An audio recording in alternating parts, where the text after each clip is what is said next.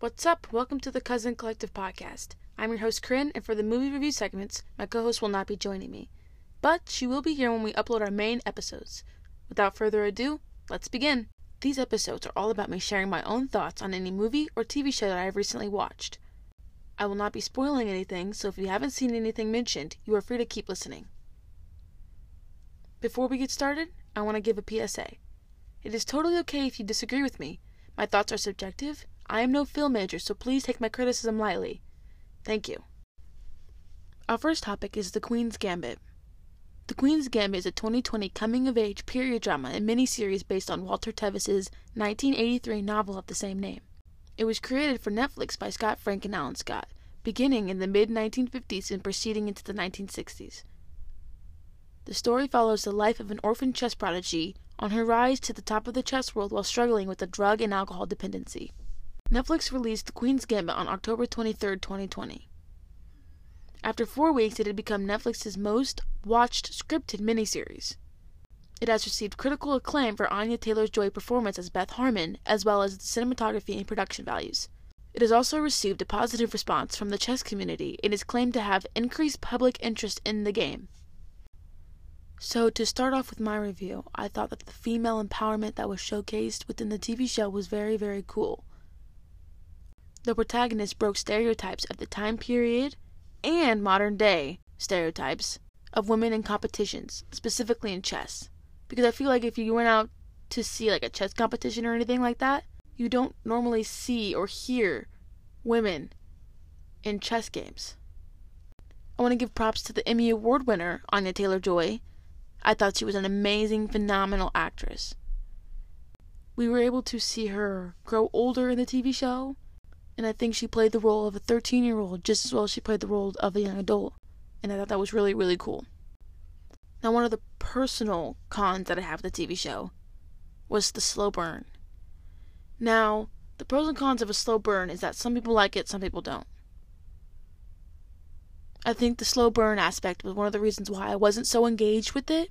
I'm more of a fan of slow burns in movies than I am with TV shows, which caused me to become less interested.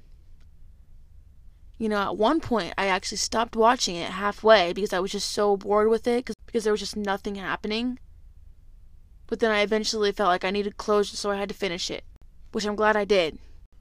I saw myself taking a liking to the supporting characters more than I did the protagonist. Like, for instance, my favorite characters in the show were Jolene and Mr. Shaibel. I don't want to get too deep into it because I might spoil it, but Jolene and Beth and the janitor and Beth were both my favorite bonds throughout the entire movie. With that being said, I think one of my cons was I really wish they would have done more with Jolene's character. Her characterization felt very rushed and very stereotypical. I wish we would have known more about her, and they could have played off the trickster archetype really, because she was, you know, that funny, irresponsible best friend that Beth really connected with, and I really, really appreciated that. I just wish we would have known more about her. That was kind of the downfall of the TV show, is that we really didn't get to know other characters other than Beth. I think if we would have gone more into Jolene's past and history, I think I would have been more interested. Another thing that I didn't like necessarily about the TV show was the cinematography. It felt very boring to me. The scenes and the coloring were very gray, very dark, very like washed out, I guess. It was very, very gray, very mundane, and that was just a personal thing that I thought that was very boring. I want to say that I enjoyed the beginning more than I did the end. I mean, I loved the ending, but the beginning is where I was really hooked. I love, love, love, love, love, love, love the little girl that played as Beth when she was younger.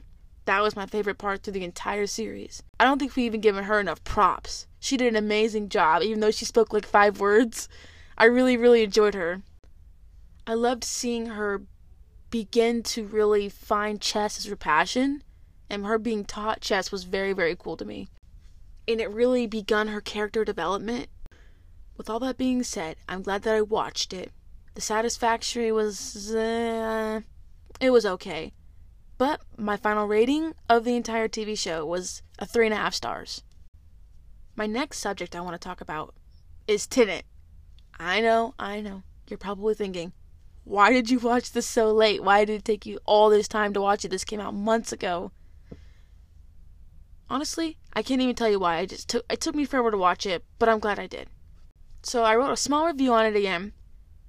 And if you have not seen it, here's a little preview on what it is about. A secret agent is given a single word as his weapon and sent to prevent an onset of World War III. He must travel through time and bend laws of nature in order to be successful in his mission. Directed by Christopher Nolan, who has also directed many other well known movies like the Dark Knight trilogy, Inception, Dunkirk, Interstellar, and many more. Now, when I heard Nolan was releasing this movie, I was beyond excited because these type of action movies are my favorite to see in theaters. You know, the surround sound, the everything. I love it. So I was sad to hear that, you know, you probably wouldn't be able to watch it in theaters due to what's going on in the world right now. I'm glad I watched it still. Now to get in this, I just want to say if you were confused watching this, you're not the only one. Because I won't lie, I was confused half of the time and only finally understood it, barely understood it, matter of fact, at the end. But if you know Christopher Nolan as a director, you know that his philosophy is don't try to understand it, so you really can't expect to fully grasp the idea on just one watch. My favorite aspect of the movie was simply the cast. The movie was decent, but the cast is what made me so intrigued. The minute I heard this movie was out, I went straight on Google, looked up the cast, and I was like, yep, I'm going to watch this movie. I will not lie. This movie starred John David Washington, Robert Pattinson, Elizabeth Debicki, Aaron Taylor Johnson. They were great. This was my first movie I'd ever seen with John David Washington in it, and I can say that he blew me away. And I definitely will be on the lookout for more movies that he is in. That's how much I really liked his performance. A particular scene that stood out to me, pun intended, was when Elizabeth Debicki was standing up next to John David. Mind you, John David is five nine, and Elizabeth Debicki was towering over him. And I looked up Elizabeth Debicki height. Come to find out, she is six three. I was like, oh my gosh, she is so tall. But the crazy thing is, is why it stood out to me is because I had never ever noticed it when I was watching her other movies, like The Great Gatsby, Guardians of the Galaxy, Peter Rabbit, any of her movies. I never ever realized how tall she was. Because I have seen other movies of Christopher Nolan, specifically Inception, I knew that time warping, anything time perception, I knew that it was going to be something that I'd have to grasp in this movie. I knew that I was going to have to puzzle piece concepts together, and I knew I was going to have to be thinking the entire time and trying to not miss any specific detail that flew under the rug. With that being said, this movie you will have to probably watch multiple times if you really want to get a better understanding of what happened. Also, knowing Christopher Nolan, it's a very plot heavy movie. Which in turn makes you more concerned about the plot more than the characters because of how little you are told about them. You're told very little about very few characters. We barely know the protagonist's backstory. We know a few things about the supporting characters, although this movie was basically centered around one of the supporting characters, which was Elizabeth Debicki's character. But yeah, nothing nothing new. It's to be expected with one of his movies. So with all of that being said, my rating could possibly change. It probably will change because I'm going to have to watch this movie more than once, like I said. But for now, I'm going to rate it a 3.53 stars. I couldn't choose if I wanted to rate it 3.5 or a 3 simply because I love the cast so much. But yeah, I'm gonna have to stick with that. So, for my next topic, I would like to talk about is the movie Death to 2020. This movie starred many known actors like Leslie Jones, Samuel L. Jackson, Joe Keery, Lisa Kudrow, Hugh Grant, many others, under the Broke and Bones production company as a Netflix original production. I thought that this movie was hilarious I know that some people may not have found it that funny or vice versa or whatever, but I thought it was funny and a great way to start the new year and look back at the challenging year that we had. Personally, my favorite was Lisa Kudrow and Joe Keery's scenes. Joe Keery imitated a millennial during quarantine. Lisa Kudrow imitated a conservative politician. Now, I will say that some of the jokes were very worn out, cringy, and didn't land, but it made you appreciate the ones that did and were very good and executed well. And those impersonations were just my favorite. I thought they were hilarious. But I really think that this movie makes you realize the tragedies that happened so early on last year was not that long ago. It's just that 2020 felt so long, but it flew by at the same time because we were all in our houses. Well, I mean, I hope you were, but but I really liked the way it made us all look back on 2020. Death to 2020 is a British mockumentary by Black Mirror's creators Charlie Brooker and Annabel Jones. I think one of the biggest aspects was because of the news. Every single day there was something new going on in the country. Whether it was a statue being torn down, someone dying, social justice movements, the California fires. That was one big thing and but that felt like years ago to me.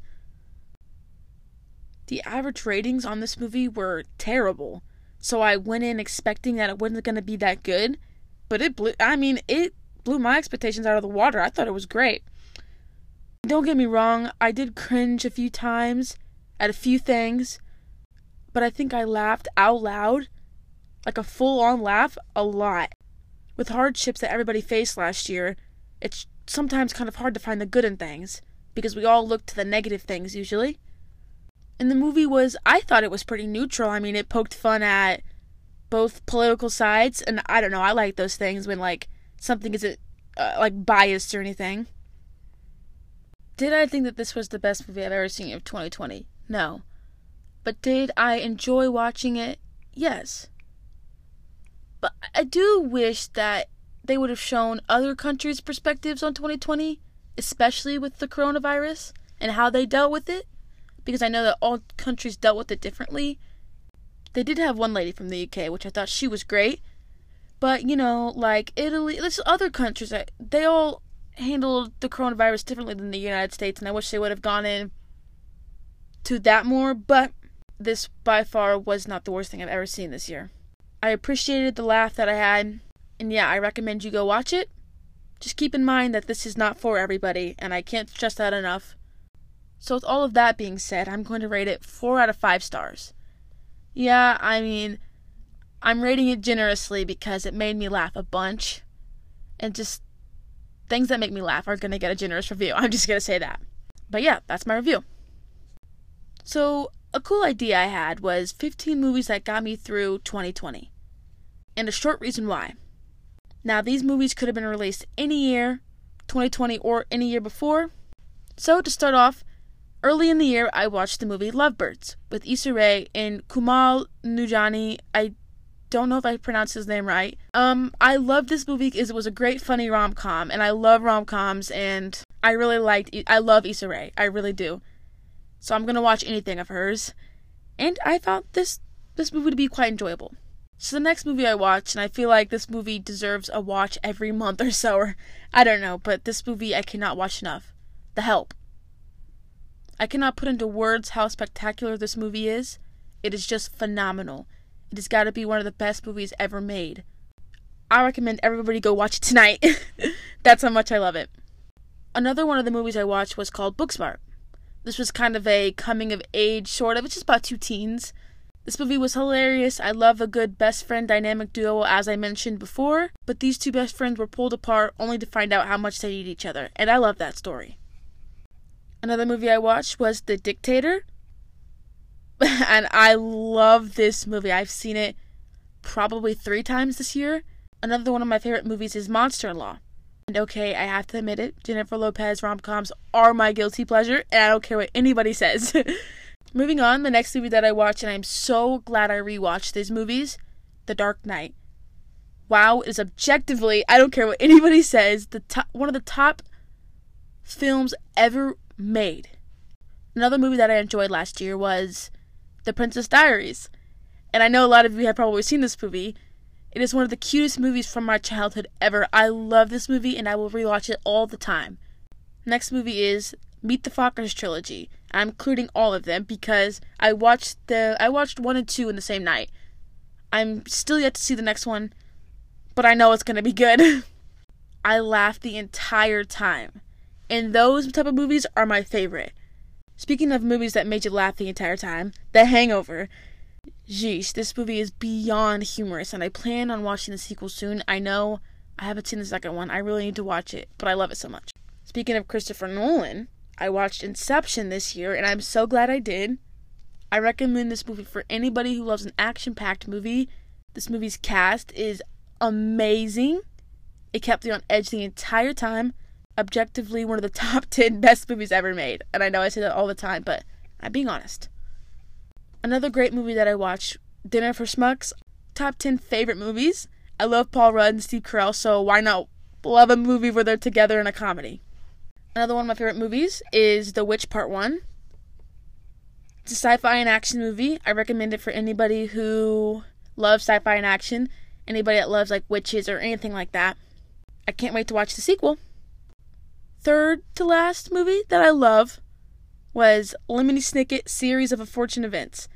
One of my favorite movies. I used to watch this with my family when I was younger, and I probably watched, I think I've watched it twice this year. I loved the books, they were amazing. Definitely a great movie to watch with your family. So, one of the funniest movies I've watched this year, probably three times, I think. Due date Zach Galifianakis, RDJ, comedy, love it. Heck yeah, everyone go watch it tonight. my grandma loves it, so you will too. so, my last but not least, my favorite movie I watched this year Hamilton. I know, I know. Don't roll your eyes. Don't roll your eyes. I absolutely loved the cast. I cannot thank this movie for bringing me to a love of musicals after disliking them for a long time. Lin Manuel Miranda, Daveed Diggs, who's also in the new movie Soul. Stay tuned for another review of that. And then a lot of other people who I just I just love this movie. This movie brought me so much joy. I think I've watched it four or five times this year. It's on Disney Plus. Go watch it right now. After this podcast, of course. I love Hamilton. My grandma loves it. My cousins love it. I, it's just a great movie. If you love musicals, it's got to be the top three. Although I haven't seen many, but it's amazing. It really is. That wraps up today's podcast. Thank you for tuning in. Hope you all have a great 2021. I'm sending you positive energy. Bye.